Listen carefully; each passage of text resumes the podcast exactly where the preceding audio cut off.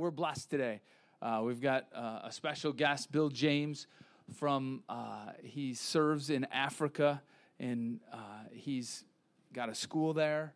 He's got uh, he's a pastor there at a church, and tenth hour that discipleship program that my daughter Lydia went through, my daughter Anna, they were so blessed to go through it. Uh, we get to hear what God's doing in Africa, the African part of that ministry, and, and, and what's going on there. My kids just absolutely loved it. They loved Bill and his family and, and everything going on there. So we're excited to hear what's, go, what's going on there today and, and uh, in the future. So this is Bill James, if we would welcome, welcome him. Well, good morning. I am Pastor Bill James um, from Calvary Chapel, Ishunga, Uganda. It's my home church. I'm actually originally from Portland, Oregon, and I also represent uh, Agents for Christ. And Agents for Christ um, has other ministries a lot of people forget about, but uh, Got Tracts. We have a tract ministry and a radio ministry, Evangelism Minute. But the main two ministries that God has raised up from a very simple beginning in two RVs is uh, Uganda Kids Project in Uganda and 10th Hour Project in New Mexico. Um, you know, actually, Agents for Christ started in 2004. Um, I was a police detective working narcotics and uh, actually living a double life, a secret life. My life was a mess. Alcohol had destroyed my life, and I was going the wrong way fast, and uh, God was calling to me. And I can remember sitting in church at Calvary Chapel, Port, southeastern Portland, Oregon, and the Bible says it's the love of God that leads us to repentance, or God's the kindness of God that leads us to repentance. And I can remember sitting. I'd heard John 3:16 a thousand times. I was raised in a Christian church. But that day, as my pastor Doug shared, uh, he, he read that verse as part of his message. He said, For God so loved the world that he gave his only begotten Son that whoever believes in him shall not perish but have everlasting life. But it was different because I felt like God said, I love you, Bill. I love you. And changed everything. That God would love me so much, even my sins and my everything I'd ever done. He still loved me. And it's true for all of us today. And that was the beginning. I, I, I couldn't run from God. I was trying I was scared though, because I remember God speaking to me, if you confess all your sins, I'll set you free. And that was scary because all my sins meant uh, I was going to lose everything. But God said, You won't lose nothing. Trust me, I'll, I'll restore everything, even greater than before. But I was stubborn. I was on a follow up investigation. I was working on a DEA task force in Portland, Oregon, in Hillsboro, west, western side of Portland. Went to a follow up investigation. My partner was a female FBI agent. We're dressed like this, except for I had a hoodie on. My badge was on a chain around my neck. I had a gun. My gun was covered by my hoodie. My partner had a, her badge and her gun in her purse. We just looked like a regular, you know, people walking through there. But when we came to the door, we knocked on the door trying to interview the girl there. And I had no idea that they just ordered a large quantity of methamphetamine and the drug deli- the delivery guy was coming and the delivery guys had been getting ripped off, so they were packing guns, trying to kill whoever was uh, trying to was stealing from them. And um, he pulled up to where we were talking to the guy at the apartment, and he walked up, and I uh, pulled out my badge, and he pulled out a gun.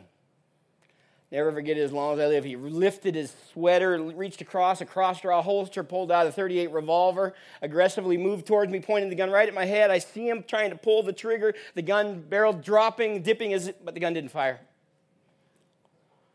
And uh, God so clearly spoke to me that day I love you, I died for you, but I won't make you follow me. You must choose to follow Jesus.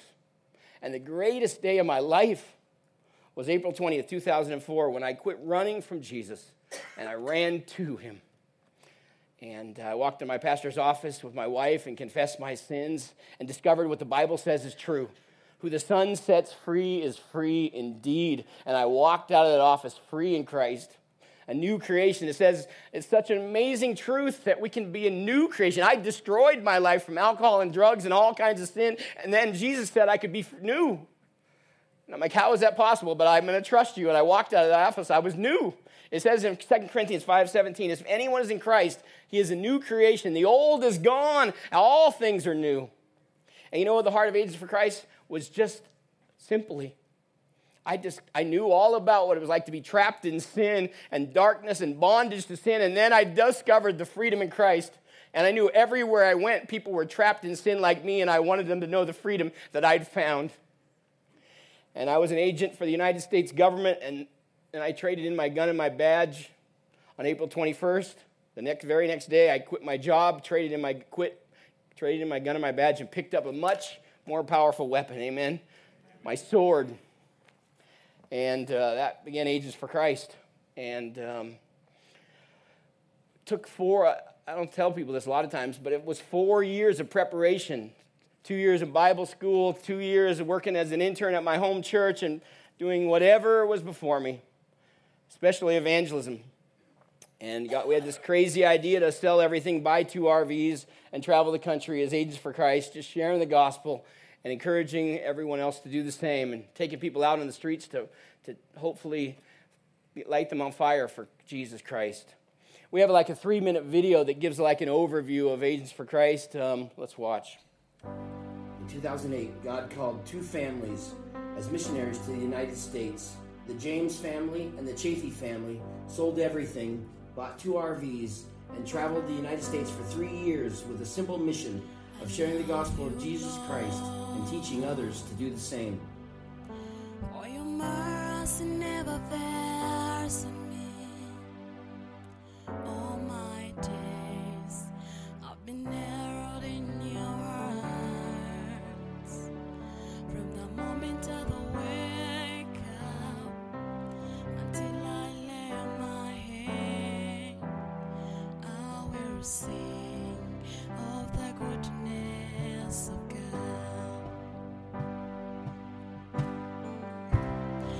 My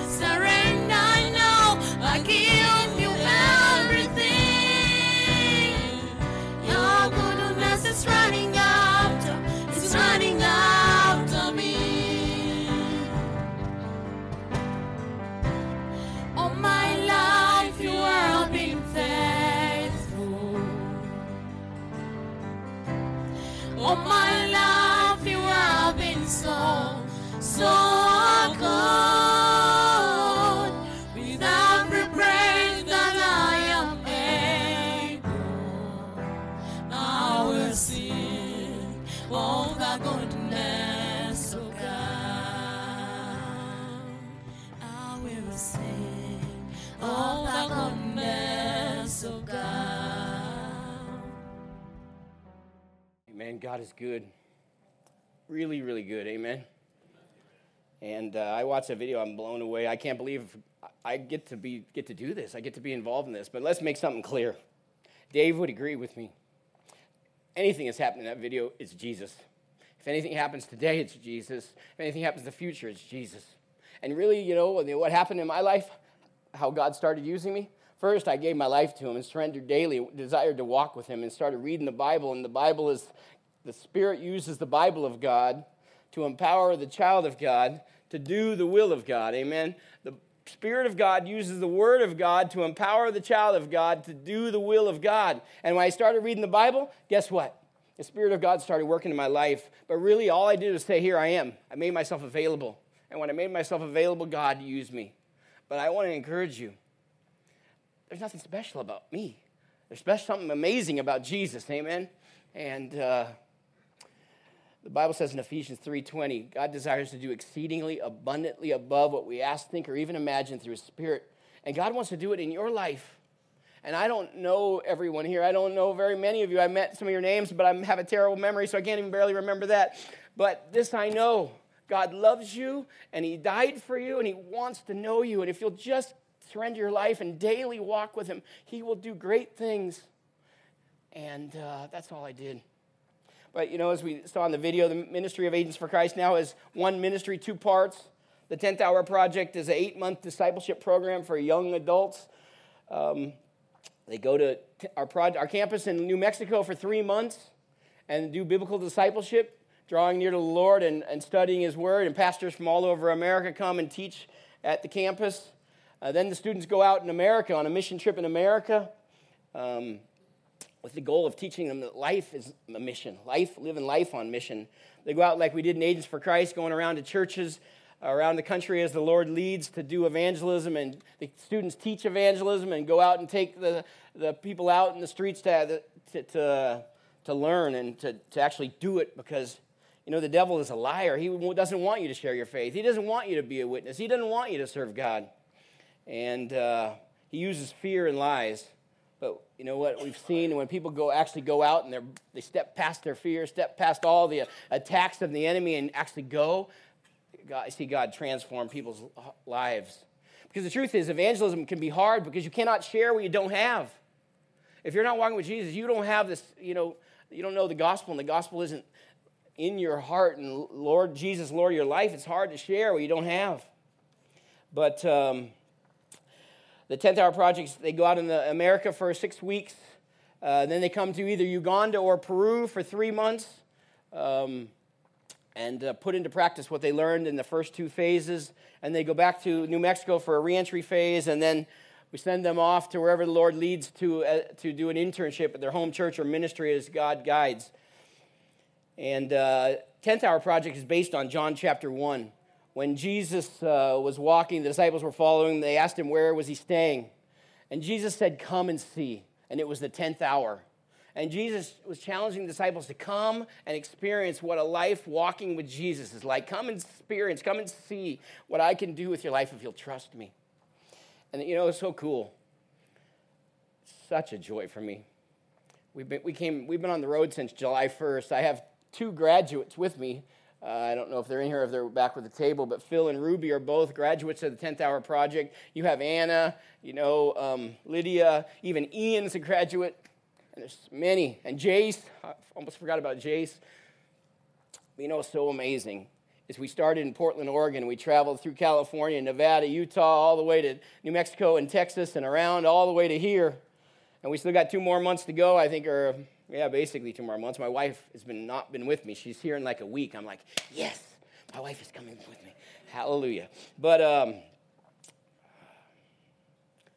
everywhere we go, these churches all over America, there's 10th Hour Project students serving Jesus.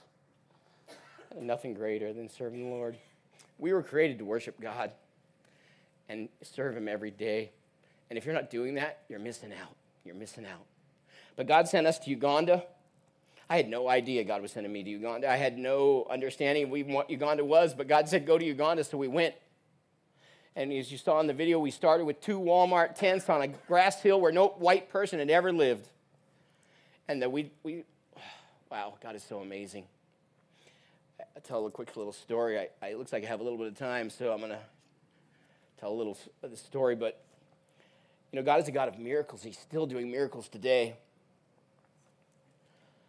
We were there. We got there uh, after traveling for nine months, trying to glean and look for, go to visit other ministries. We went to Guatemala. We went to very many different places around Uganda and Africa and different places around the world trying to glean from other people before we went there. So we'd been gone for like nine months, and we showed up there, and we get to pull up to the property, and the grass had grown tall, and uh, I walked to the top of the hill, and I'm like, wow, I don't remember. I remember it being flatter. I'm thinking this is going to take forever to build this first building because the plan was to live in tents for three months while we built this first mission center. And the mission center was based on what I saw in Guatemala, this old Luther mission center. And uh, and there was no flat spot to put a tent, even. We, we were like, oh my goodness, we don't even have a place to put a tent, our tents. And um, we didn't spend the night there the first night. We stayed in the, in the town, which is 30 minutes away.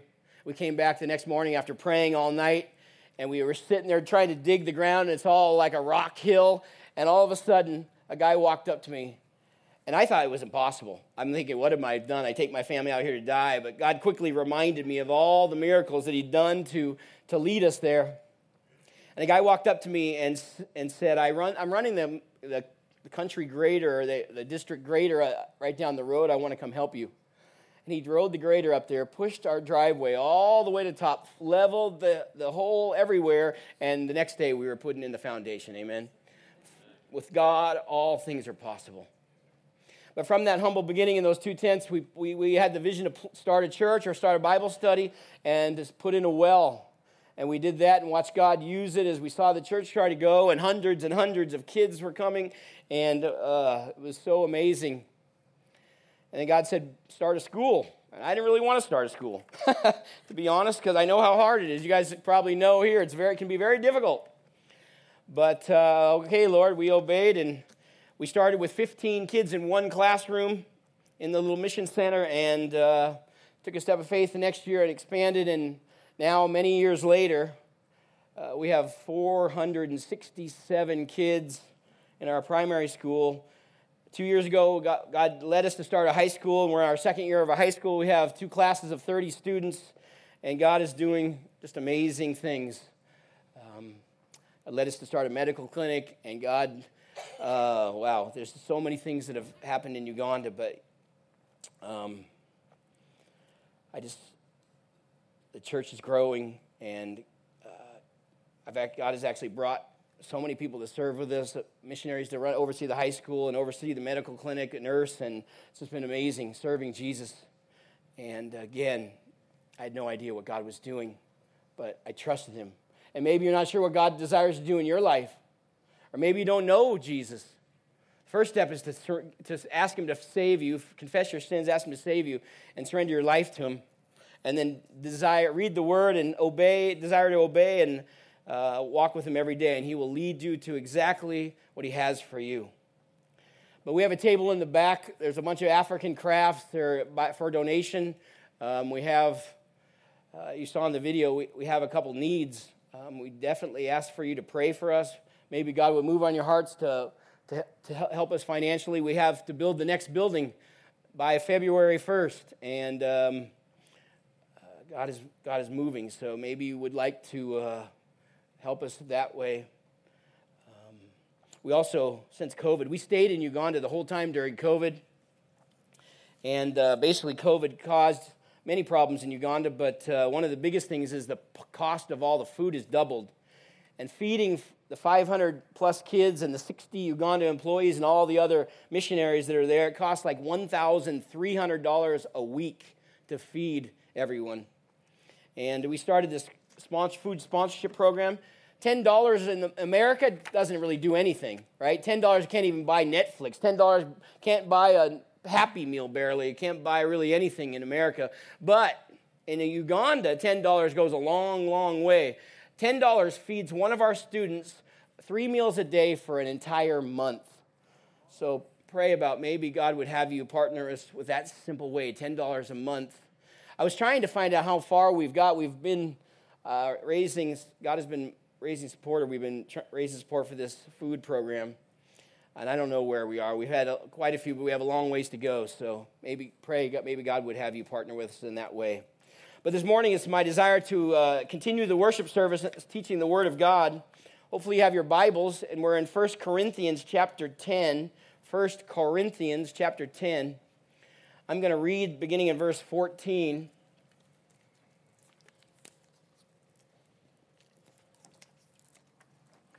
Till the end of the chapter, and uh, then we will study together. But let me pray first. Uh, where we are in, in southwest Uganda, we're right by uh, Rwanda and uh, the Congo. We're way far in the middle of nowhere, six hours up country. Um, but the local tribe there is the Yankoli tribe, and the language they speak is Runyonkoli. So in Runyonkoli, the let's, let's pray is Katu Shabe. Katu Shabe, let's pray. Lord, thank you. We do give you praise. We thank you for your holy word. Every word is true and every promise is for us today, Lord. We pray, Holy Spirit, that you would speak through your word. You'd speak to each person here. And that, God, that you would, we'd hear your still small voice and we'd uh, obey. We'd follow you. We would surrender anything that's keeping, uh, causing us to be led astray or to wander.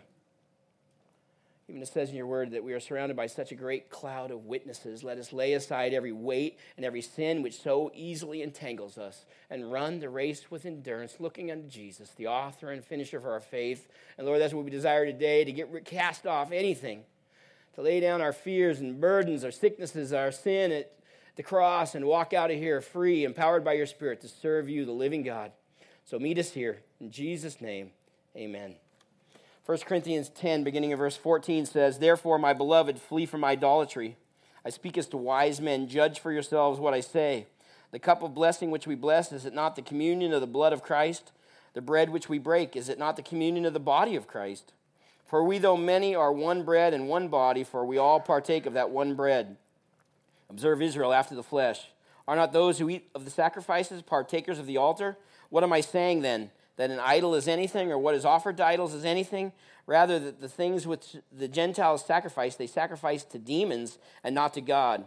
And I do not want you to have fellowship with demons. You cannot drink the cup of the Lord and the cup of demons. You cannot partake of the Lord and the table of demons. Or do we provoke the Lord to jealousy? Are we stronger than he?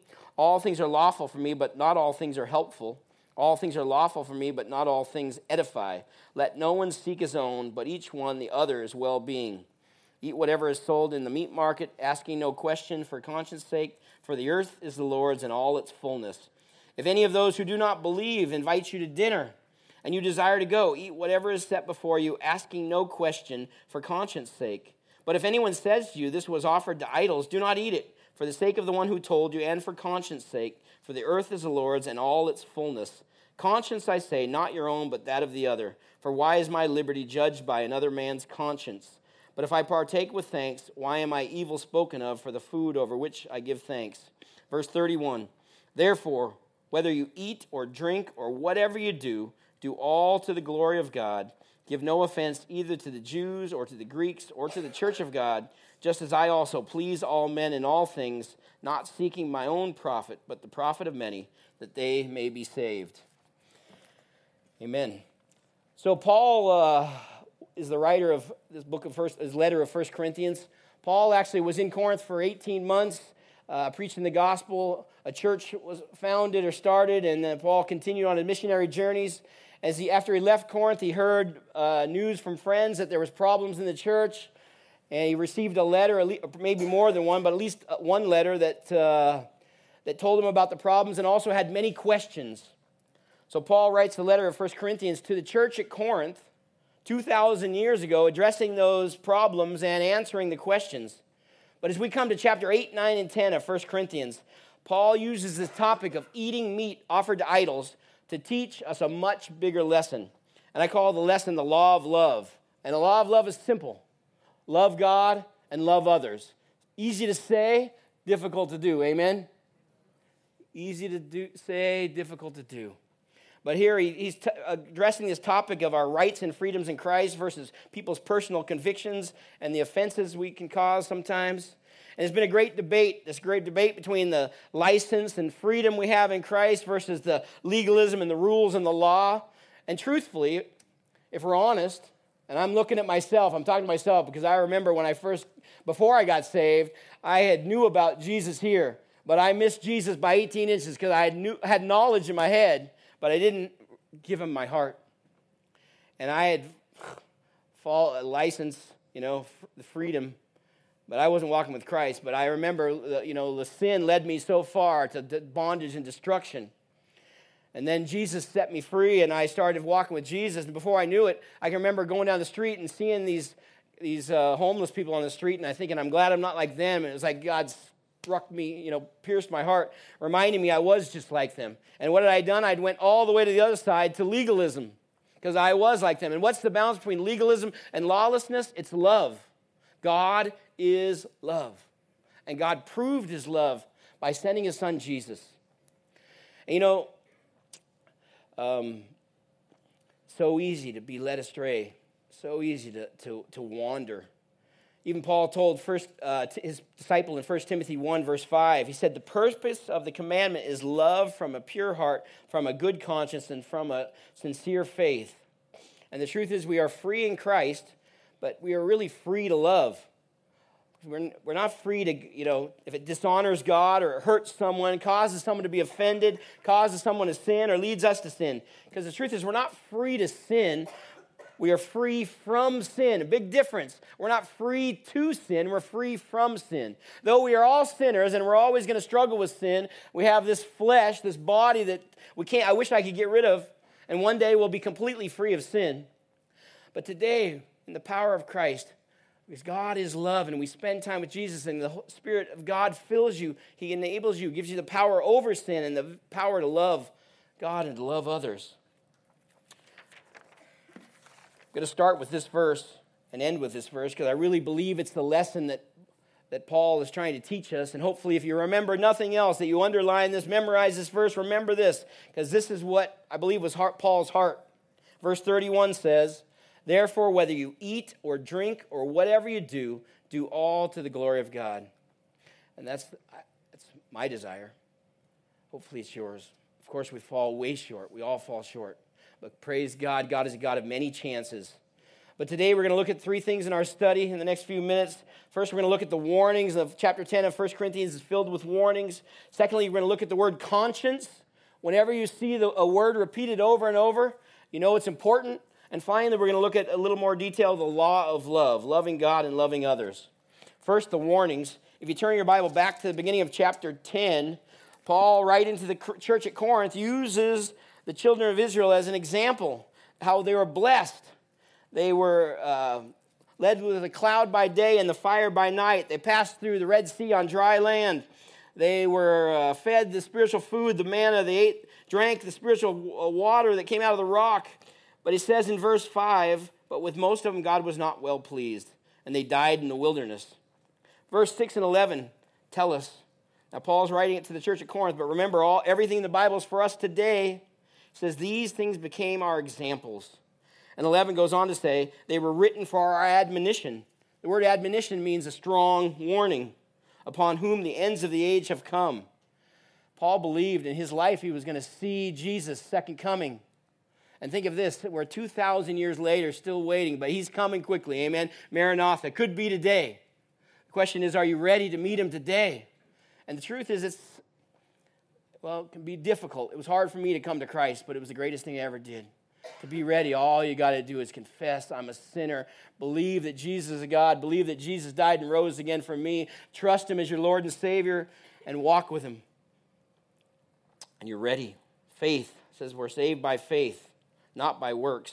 But he goes on to say the one main warning I want to look at tonight this morning is verse 14. It says, Therefore, my beloved, flee from idolatry. And he says, My beloved, he's talking to the church. You know, Corinth was filled with idols. They had, uh, you know, temp- all kinds of idol temples to Diana and all the different temples but you know what is an idol in our lives today? Because we probably don't aren't we're, er, we're, not worshiping an idol temple. We're not visiting the idols. We're not, we don't probably have an Ashtoreth pole or offering sacrifices to Molech. But what is an idol today? Because Corinth was filled with idols, but so is the United States. The Corinth was filled with idols, but so is the USA. And the truth is, we're all we all can be tempted. We all are tempted. We all struggle. And an idol is anything that is more important to you than God, anything you spend more money, more time, or more energy doing. And that could be anything. Could be money. Could be a sports team. Could be some television show. Could be my biggest struggle is this. You know, I've been watching TV, just going around the country, flipping on the news to see if anything's happened, and they keep having these commercials about how this has destroyed our kids, right? It's brought them into idolatry uh, and uh, created this huge problem. But isn't it true? I can catch myself just looking at my phone for no reason. It's like, it's just almost like it's calling to me. It's like ridiculous. And you know, I can do my entire Bible message in my bed on this phone. So you can do, I can do great things or good things with this but it can also be a tool of the devil to lead me into idolatry. And, uh, you know, and we all know this can open the doors to a world of evil. And the Bible is very clear. It says, examine yourself. Examine yourself. And that's a daily thing we need to do is examine our hearts. Are you saved? Are you walking with Jesus? Do you know him? And but the truth is, we examine our hearts, but you just don't see it. Oh, I'm my life's filled with idolatry, or I'm uh, whatever, and just leave it. God calls us to come to Him and surrender it to Him, and that He would help us to not be involved in idols, but to only serve the living God. Because the truth is, idols they'll lure you in, and more and more and more involvement, more and more time, more and more money. Before you know it, they're more important than God. And ultimately, it can become a new God in your heart. You have a new love, a new master. And that's extremely simple to happen and very dangerous. You think about the warnings of God. The Bible is filled with warnings. And with Paul, as he continues in chapter 10, verse 7, quickly summarizing, he said, verse 7, they, they were idolaters and they died. Verse 8 says they committed sexual immorality and they died. Verse 9 says they tempted Christ and they died. Verse 10, they complained and they died. Then he says, Flee from all this idolatry. Listen to the warnings and follow Jesus. Because if you think about the God's warnings, uh, think about your, if you're at work at your job, you're doing something your boss tells you no, or you're doing something wrong. If you don't listen, comes to consequences. Think about your parents. You disobey your parents or just, you know, just uh, disobey them. In, in Uganda, it's called chiboko. Chiboko, sticks. We all know about chiboko? No? I used to be a belt. They're like, why is my dad so mad at me? But think about God's chiboko. God's chiboko is hell. And that is something we need to be really serious about because there is only two paths. Jesus said there's the narrow road which leads to life, and few find it, and the wide road that leads to destruction. And to have idols in our heart, it really blocked the work of God. They block the work of God because Jesus is Lord of Lords, King of Kings, and He belongs on His rightful place on the throne of your heart. But idols will kick Him off, will block Him. And here Paul uses two examples. He uses two examples of the oneness or the unity we have in Christ, of the body of Christ, and with, with God through Christ. First, he uses communion. Uh, verse 16, talking about communion, the body and the blood. You know, when we take communion, we're one, one church, one body. We come together to partake of the Lord's table. We take the bread, which represents the, the body of Christ. We take the juice, which represents the blood of Christ. And uh, we partake. And we're one with God through communion.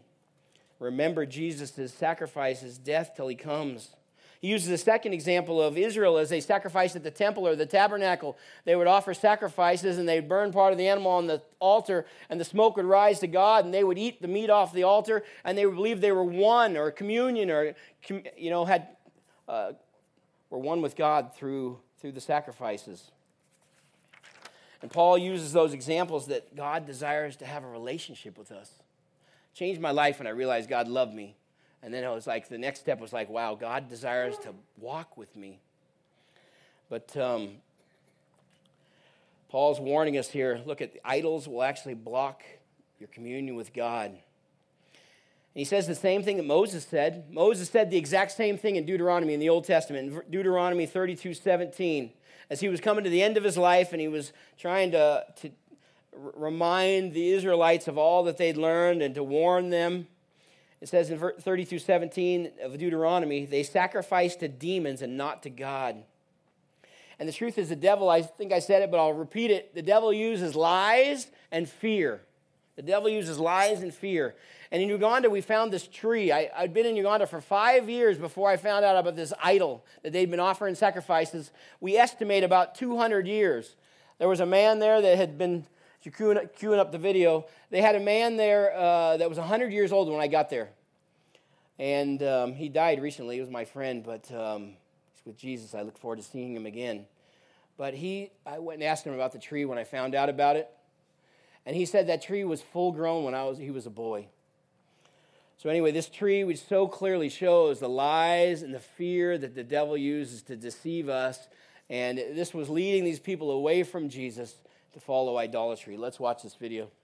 And I'm going to, I'm going to like talk a little bit as, we, as it plays.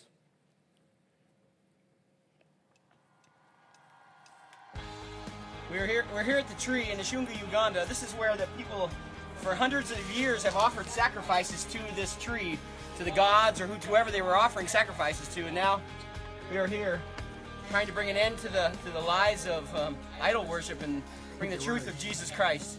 There's only one God, Jesus, and Yesu Ahulili. Jesus is alive. I believe if you took any of the branches, you'd be cursed. So we took a branch and we're cooking bananas. They thought if the uh, if cut it, it would bleed. No blood. No blood.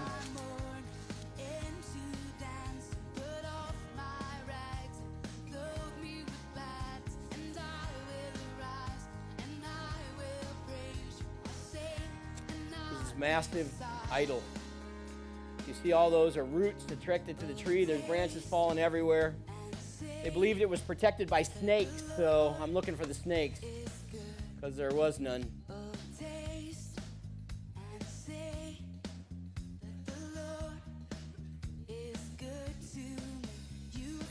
Said we estimate the tree was 200 years old. People were so afraid of this idol, they wouldn't even. The guys who had chainsaws that lived that are by us wouldn't come. We had to get people from far away to come to cut down this tree. It took like four chainsaws, five hours.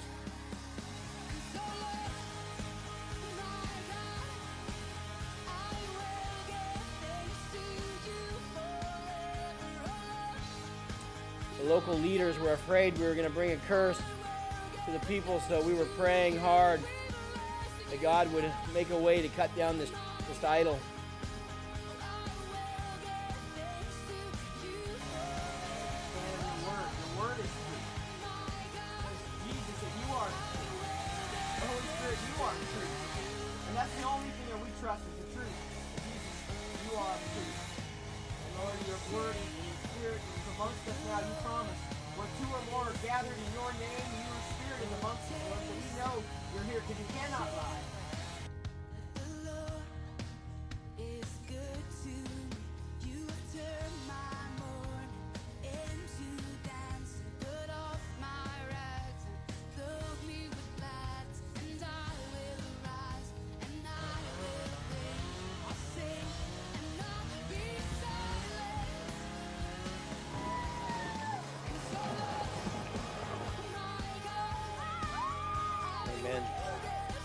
We posted that video on YouTube. We paused, stopped the video.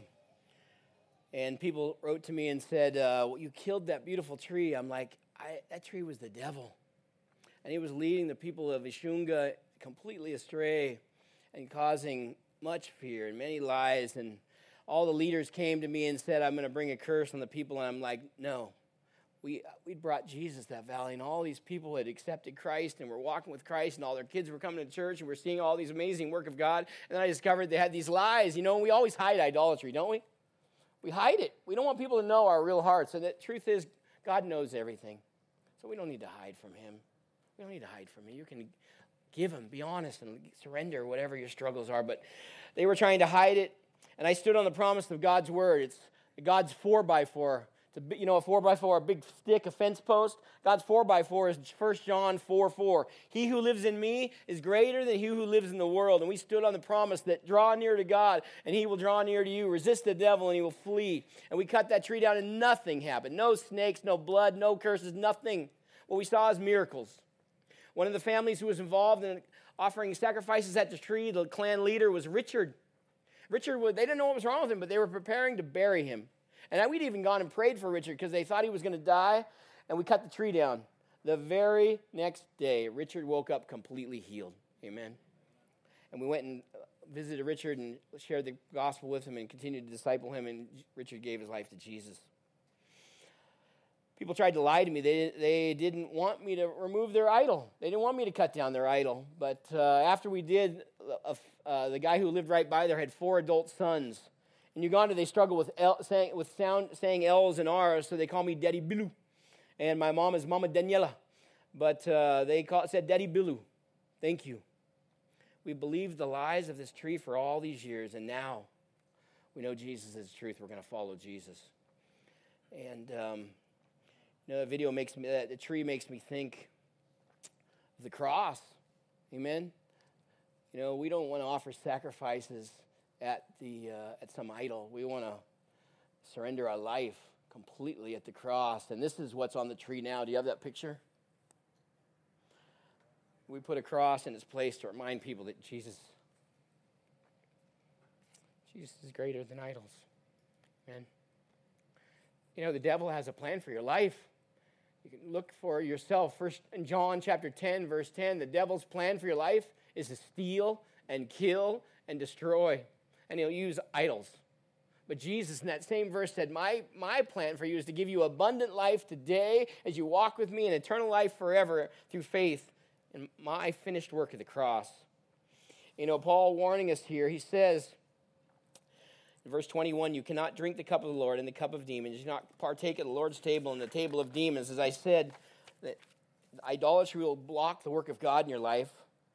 But he goes on to tell them, look, he didn't want them to be deceived by idols because, you know, the idol's nothing, but behind the idol is the work of the devil, trying to deceive you, trying to make you afraid, trying to let you put anything on your heart above Jesus.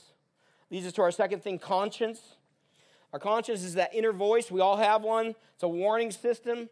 Uh, it warns us when we're sinning, we're offending people. We've been offen- our conscience could be offended. It's no fun when your people offend you. It also helps you decide the things if it's the right thing to do in any situation.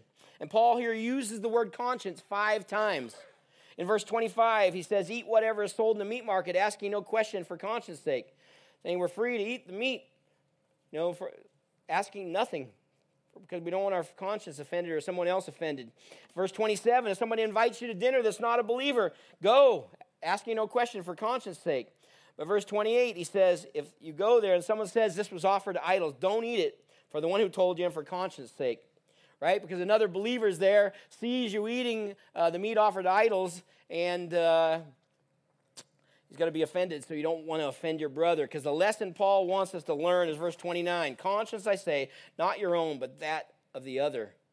He also says in verse 24, the lesson that we should learn here is says, Let no one seek his own, but each one the other's well being. Amen. We don't want to do things that cause our brothers to be stumble or to be offended. You know, in Uganda, a lot of time people don't eat uh, pork. They still don't eat pork. And you know, example here was if uh, you know I'm going to somebody's house to visit them, and they, I know they don't eat pork, and I show up with a big plate of pork at their house and say, "Let's eat pork." I mean, it would be a serious offense to them. And there's many other examples. Right? It could be what food you eat, or what clothing you wear, or where, how you worship, what day you worship, what music you listen to, what movies you watch.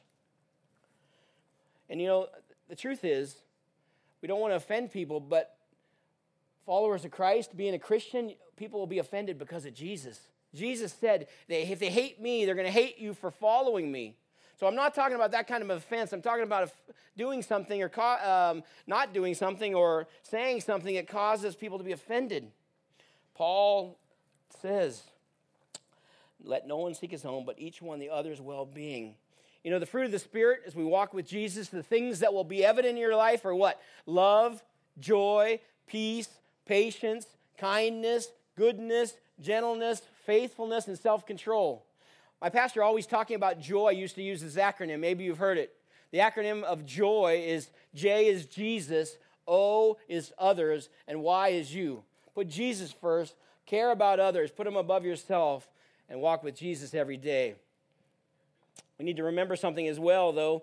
Uh, the devil works through condemnation. Condemnation is a sentence of death over your head. And that's from the enemy, trying to make you believe you're not saved, or you're, going to hell, or you're going to die without God.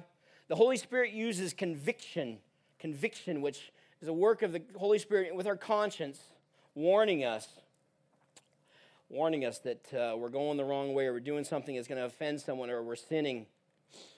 Again, Paul tells us not our own conscience, but the, uh, that of the other. What leads us to our final point here is the law of love. Again, the law of love is love God and love others.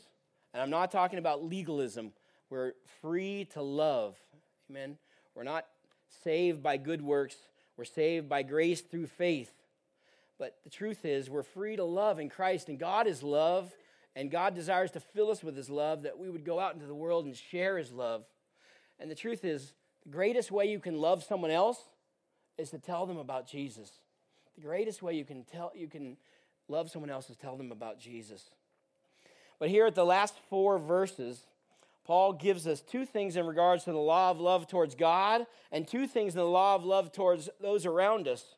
And these are some questions or things that you can consider or what you're doing or not doing is going to bring offense to or break the law of love towards others or the law of love towards God. Um, the first towards other people around you is Paul says in verse 30, over the food over which I give thanks. Paul believed everything was from God and he gave thanks for everything. So the first thing he reminds us is that we should we shouldn't do anything or be involved in anything or say anything. We can't give thanks to God. If we can't give thanks to God for it, we might be violating the love of the law of love towards God. The second thing he gives us verse 31 towards the law of love towards God. He says, Whether you eat or drink or whatever you do, do all to the glory of God.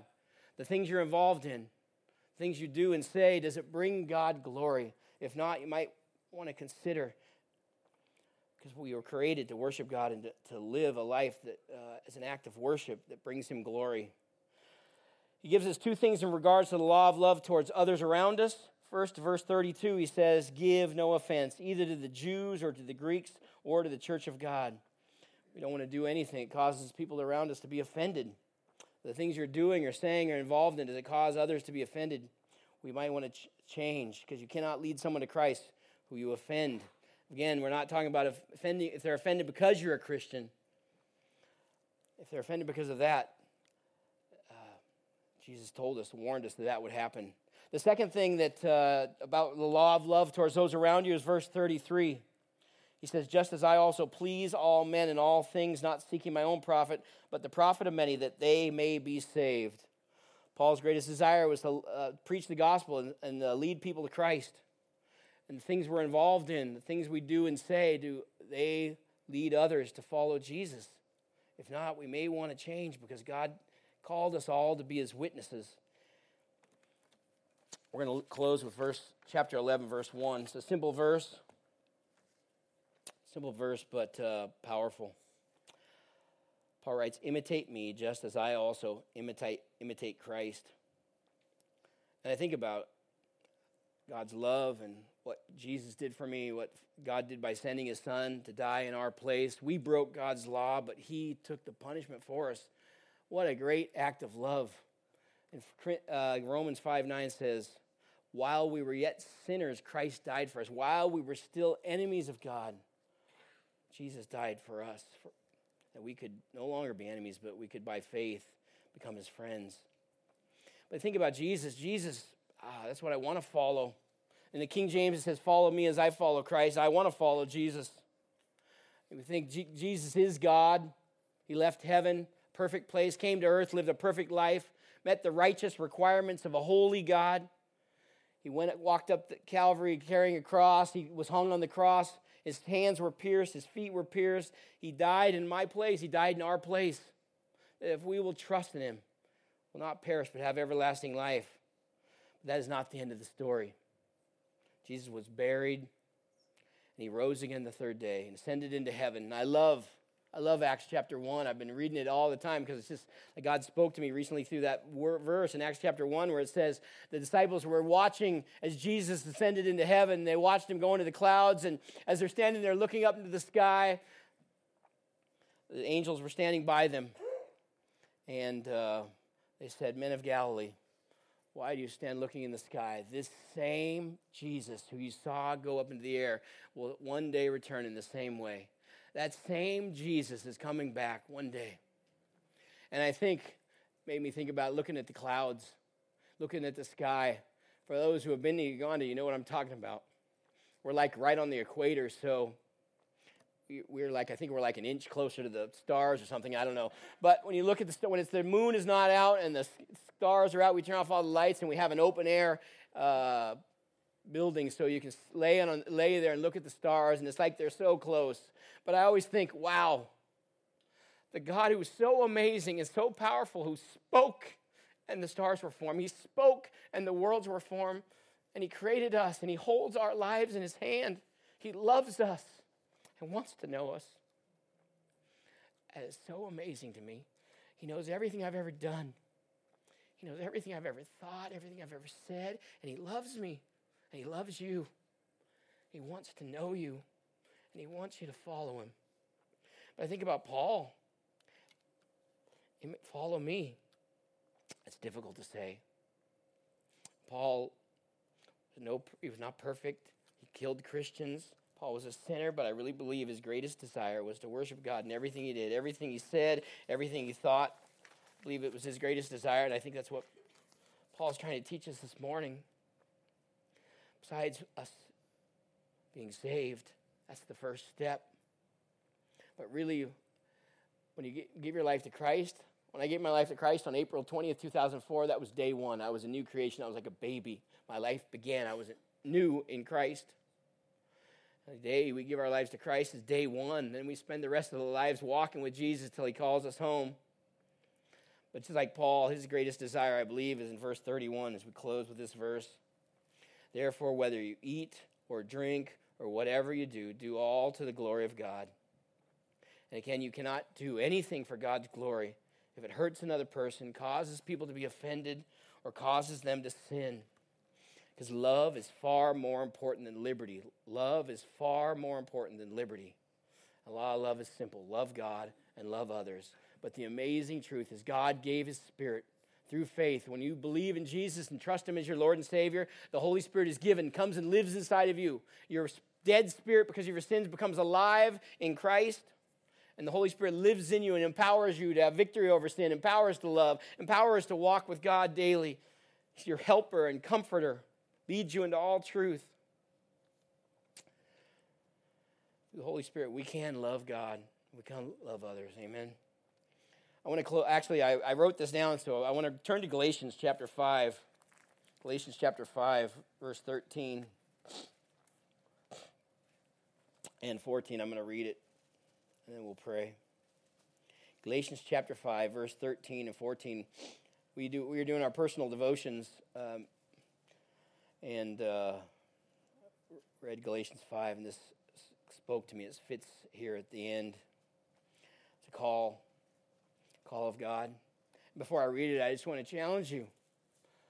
You know, it's so easy to allow things to come into our lives and take the place of God.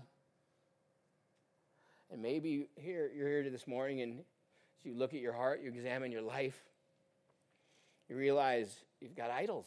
You have things that are have taken the place of God in your life. And you know, we all we can all be in that place. And it could be one day and the next day something else. But the truth is God wants to set us free.